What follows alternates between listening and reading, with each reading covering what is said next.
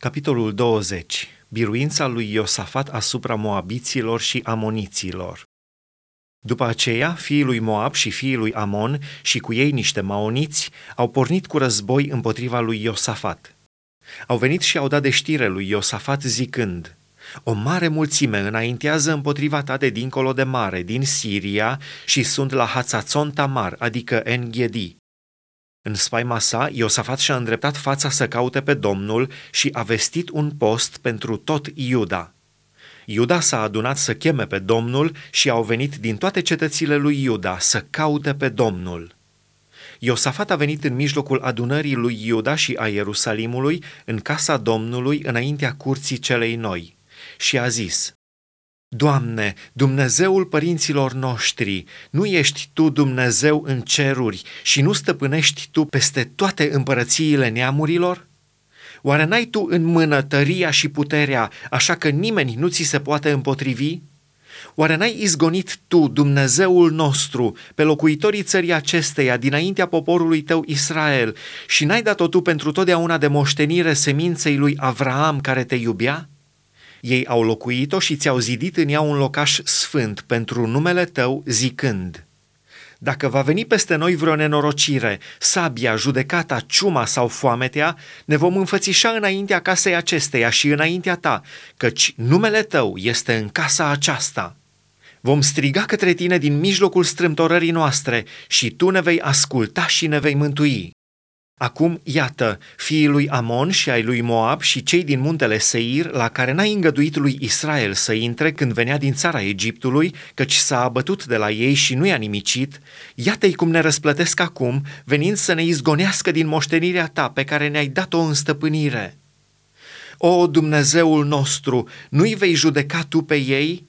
Căci noi suntem fără putere înaintea acestei mari mulțimi care înaintează împotriva noastră și nu știm ce să facem, dar ochii noștri sunt îndreptați spre tine. Tot Iuda stătea în picioare înaintea Domnului cu pruncii, nevestele și fiii lor. Atunci Duhul Domnului a venit în mijlocul adunării peste Iahaziel, fiul lui Zaharia, fiul lui Benaia, fiul lui Eiel, fiul lui Matania, levitul, dintre fiii lui Asaf. Și Ahaziel a zis, Ascultați, tot Iuda și locuitorii din Ierusalim, și tu, împărate Iosafat. Așa vă vorbește Domnul. Nu vă temeți și nu vă spăimântați dinaintea acestei mari mulțimi, căci nu voi veți lupta, ci Dumnezeu. Mâine pogorâți-vă împotriva lor. Ei se vor sui pe dealul Țiț și veți găsi la capătul văii, în fața pustiei Ieruel. Nu veți avea de luptat în lupta aceasta. Așezați-vă, stați acolo și veți vedea izbăvirea pe care vă va da Domnul. Iuda și Ierusalim, nu vă temeți și nu vă spăimântați. Mâine ieșiți-le înainte și Domnul va fi cu voi. Iosafat s-a plecat cu fața la pământ și tot Iuda și locuitorii Ierusalimului s-au aruncat înaintea Domnului să se închine înaintea lui. Leviții, dintre fiii chehatiților și dintre fiii coreiților, s-au sculat și au lăudat cu glas tare și puternic pe Domnul Dumnezeul lui Israel. A doua zi au pornit dis de dimineață spre pustia Tecoa. La plecarea lor, Iosafat a venit și a zis, Ascultați-mă, Iuda și locuitorii Ierusalimului, încredeți-vă în Domnul Dumnezeul vostru și veți fi întăriți. Încredeți-vă în prorocii lui și veți izbuti. Apoi, în învoire cu poporul, a numit niște cântăreți care, îmbrăcați cu podoabe sfinte și mergând înaintea oștirii, lăudau pe Domnul și ziceau, Lăudați pe Domnul, căci îndurarea lui ține în viac! În clipa când au început cântările și laudele, Domnul a pus o pândă împotriva fiilor lui Amon și ai lui Moab și împotriva celor din muntele Seir, care veniseră împotriva lui Iuda și au fost bătuți. Fiii lui Amon și ai lui Moab s-au aruncat asupra locuitorilor din muntele Seir ca să-i nimicească cu desăvârșire și să-i prăpădească. Și după ce au isprăvit cu locuitorii din Seir, s-au ajutat unii pe alții să se nimicească. Când a ajuns Iuda pe înălțimea de unde se zărește pustia, s-au uitat înspre mulțime și iată că ei erau niște trupuri moarte întinse pe pământ și nimeni nu scăpase. Iosafat și poporul său s-au dus să ia prăzile. Au găsit printre trupuri multe bogății și lucruri scumpe și au luat atât de multe că n-au putut să le ducă pe toate. Trei zile au prădat căci era multă pradă. A patra zi s-au strâns în Valea Beraca, binecuvântare, unde au binecuvântat pe Domnul. De aceea au numit locul acesta Valea Beraca, nume care i-a rămas până în ziua de azi. Toți oamenii din Iuda și din Ierusalim, în frunte cu Iosafat, au plecat veseli și s-au întors la Ierusalim, căci Domnul îi umpluse de bucurie, izbăvindu-i de vrăjmașii lor.